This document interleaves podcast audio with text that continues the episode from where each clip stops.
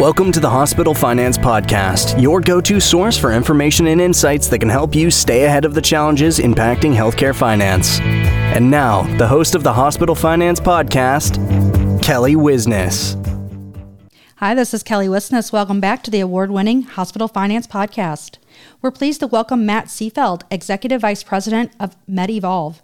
Matt brings 20 years of management consulting experience in the healthcare industry. He has extensive experience in the assessment, design, and implementation of process improvement programs and technology development across the entire revenue cycle. Matt began his career with Stockamp and Associates and worked for both PricewaterhouseCoopers and Deloitte Consulting in their healthcare and life sciences practice lines. In 2007, he developed a business intelligence solution and founded Interpoint Partners LLC, where he served as chairman and chief executive officer. In 2011, he sold his business to Streamline Health Solutions, where he then served as chief strategist of Revenue Cycle, followed by senior vice president of solution strategy until 2014. Recently, Matt ran global sales for Nant Health and provided consulting services for healthcare technology and service businesses nationwide prior to joining MedEvolve full time in January. He completed his undergraduate studies at the University of California, San Diego. He's here today to talk about the power of effective intelligence in addressing revenue cycle challenges and staffing shortages. Thank you for joining us, Matt. Oh, thanks, Kelly. Uh, every time I hear somebody read the intro, I realize I have to cut out a lot of that stuff. no, you have a very, very extensive background. That's a great thing. So, we're just going to go ahead and get to it today. Um, staffing shortages have been impacting a lot of industries. But what are the unique revenue cycle challenges physician practices face due to staffing shortages? Yeah, staffing. Um, yeah, staffing. First of all, having been a part of revenue cycle for 22 years, I've, I've seen obviously, I, I always say I've seen everything, but I haven't seen probably everything. But it, as it relates to the labor side that is actually responsible for going out and getting you paid for the service you're delivered, uh, delivered, that's been under pressure uh, it's been under pressure for years, but COVID brought a whole different type of, of pressure. One, we ended up having to virtualize, right? So we had to send people home, or at least have a pretty, pretty deep hybrid uh, in office and at home model. That's also translated into recruiting. So if if you have three job opportunities, they'll send you home. But a health system A is trying to get you to come into an office. Which one will you go for, right? And so lifestyle has changed over the last three years too. Um, costs have gone up right? If you look at inflation, obviously higher wages now. People, uh, you know, in our revenue cycle department, you know, what somebody was making 16 $17 an hour is now asking for 21 because they can get that at those three other job opportunities. So you have all these macro things going on that are that are driving cost and efficiency in what's already a challenging world of revenue cycle in North American healthcare. So what do we do about it, right? Um, the most important thing that I tell uh, clients is you've got to focus on how you can identify effectiveness in your labor pool. And that's different than production, right? I can be highly productive and not effective. But when it comes to revenue cycle, I need to really look at the effectiveness. And the challenge we run into is that the practice management and the EMR companies can't get you there. Uh, if you'd asked me 20 years ago, would they get you there? I would say, of course they would. Now I'm absolutely certain that those companies, every single one of them, is never going to capture the data necessary in a structured format that tells you labor effectiveness. And why do I bring that up? Because if you can't understand who's effective, then you don't even know how many people you need. I have so many organizations that think they have five, 10 vacancies, but in reality, they actually could reduce five FTEs if they had the right technology in place.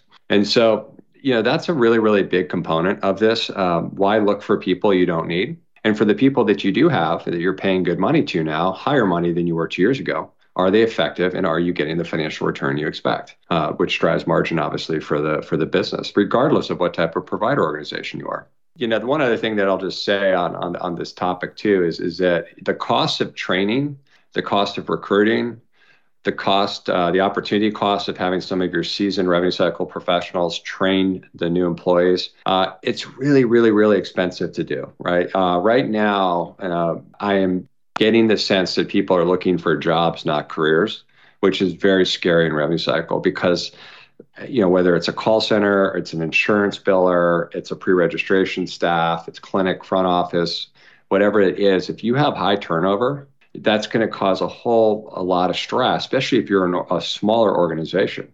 And so we're, we're, we're feeling the pressure. That's why a lot of uh, organizations are outsourcing their revenue cycles now because they just can't deal with the headache anymore of trying to find people, keep people, retain people, train people. And so that's that's been a big theme that I've seen over the last, uh, specifically over the last 18 months. That's some great information. Thank you very much, Matt. How do you anticipate the looming recession will further impact practices? And do you think healthcare is recession proof? That's a great question. well, first of all, I mean, the inflation looks like it's settled down a little bit, so maybe we're not headed to, to a recession. But all jokes aside, yes, I mean the the economy is making a turn. Um, I do think it's going to have a dramatic impact on on healthcare. Uh, do I think healthcare is recession proof? It's recession proof in that we will still consume healthcare as individuals in society. The problem is we may not pay for it, right? And so, the, you know, when I think about the biggest risk points for especially um, health systems that have emergency rooms or uh, urgent care centers, is that is that people will continue to consume, but are they able to pay? right? And we've seen that over the years, right? I mean, years ago, uh, it didn't matter because only say 5% of provider income came from the patient. But now I've seen stats as high as 50 to 60%. I mean, I personally have a very high deductible plan, which I haven't even met. So every time my, I, I or my wife or my children go to the doctor, yeah, I'm out of pocket. You know, and and so you think about what does that do in a recession? when people are going to pay for food, they're going to pay for utilities, they're going to pay for you know seven dollar gallon gas. Uh, the healthcare is going to be the last bill, right? It's it's going to be the last bill that gets paid. So it's very very scary if you're a health system, hospital, critical access, all the way up to the academic medical centers. On the independent physician side, there's also concerns, right? Uh, what I've learned over the last five years working here at MedEvolve, where we primarily uh, work with independent physician groups, surgical specialties, uh, larger ones, is that they're not good at asking for money from the consumer. They're just not. Uh, the amount of money that I see coming through these revenue cycles for, for patients who already owe balances, but you still see them again, it's astronomical. It's millions and millions of dollars. And so for the independent physician groups, you have to estimate the liability that you're about to, that you need to collect for the service you're about to render.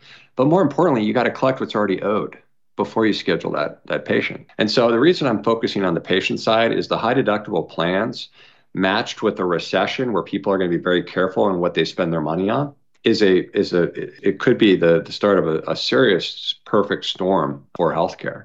So I do see that. I also see one other thing I want to bring up, and this goes back to what I talked about earlier around effectiveness, is that whereas right now it's hard to find people, in a recession, you're going to have too many job applicants.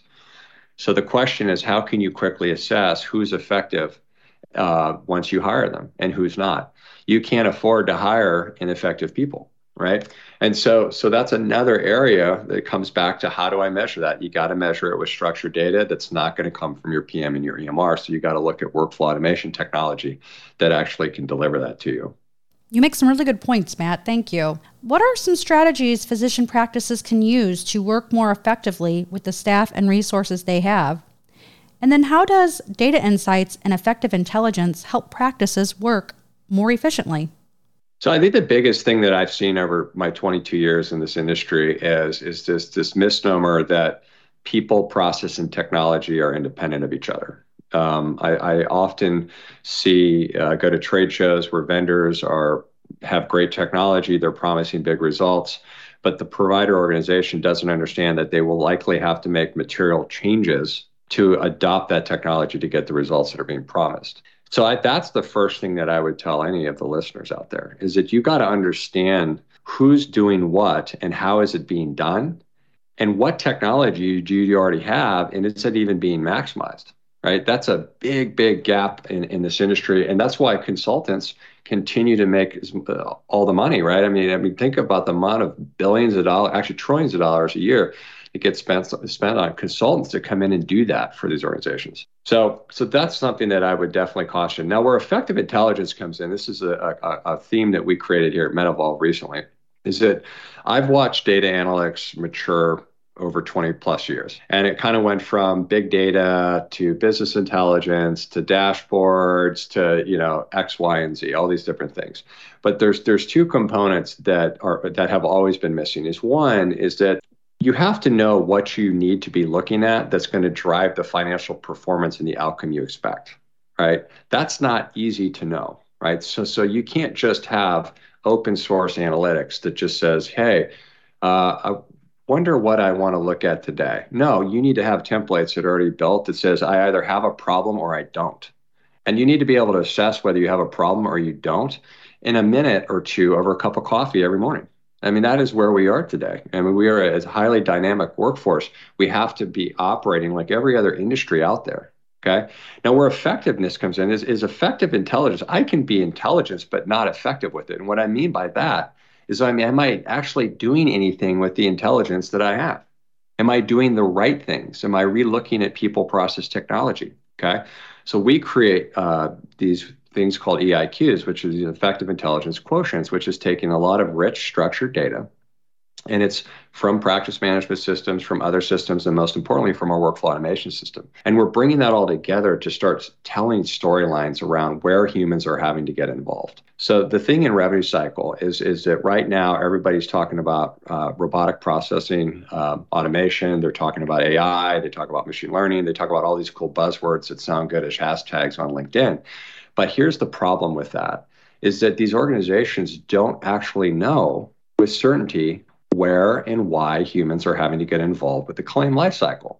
Right? If a claim goes out clean and not a single human was required to get it paid, that's a good thing. But I have not seen an organization that we work with that's better than 60% on that. So for the 40% or more where humans are having to get involved, you got to have what we call them is these EIQs to tell you where in the revenue cycle are humans getting involved. Then you can ask the question, what do I do about it? And potentially RPA could solve for it. Potentially AI could solve for it, right? Potentially just a change to process could solve for it. You know, so you see what I'm getting at is that this is a very consultative approach has to now be taken. It's always needed to be taken, by the way, over 20 years.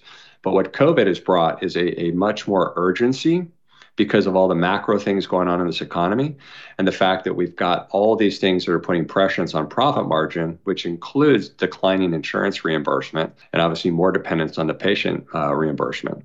All of these macro things are impacting your profit margin. So you've got to figure out what you control. You know, and you control the labor cost if you do it right, but you got to have the insights to do it right. And that's where effective intelligence comes in. That sounds great. Great insights. Thank you. Um, is there anything else you want to add to today's conversation, Matt?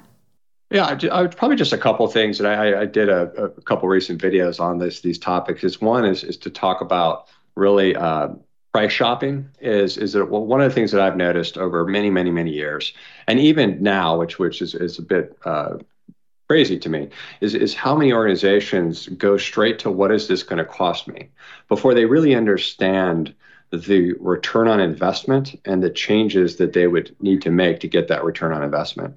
Um, I use the analogy of my jean, uh, jeans. I bought a really, really nice pair of jeans about 10 years ago. I spent way more money than I ever thought I would pay on, je- uh, pay on jeans.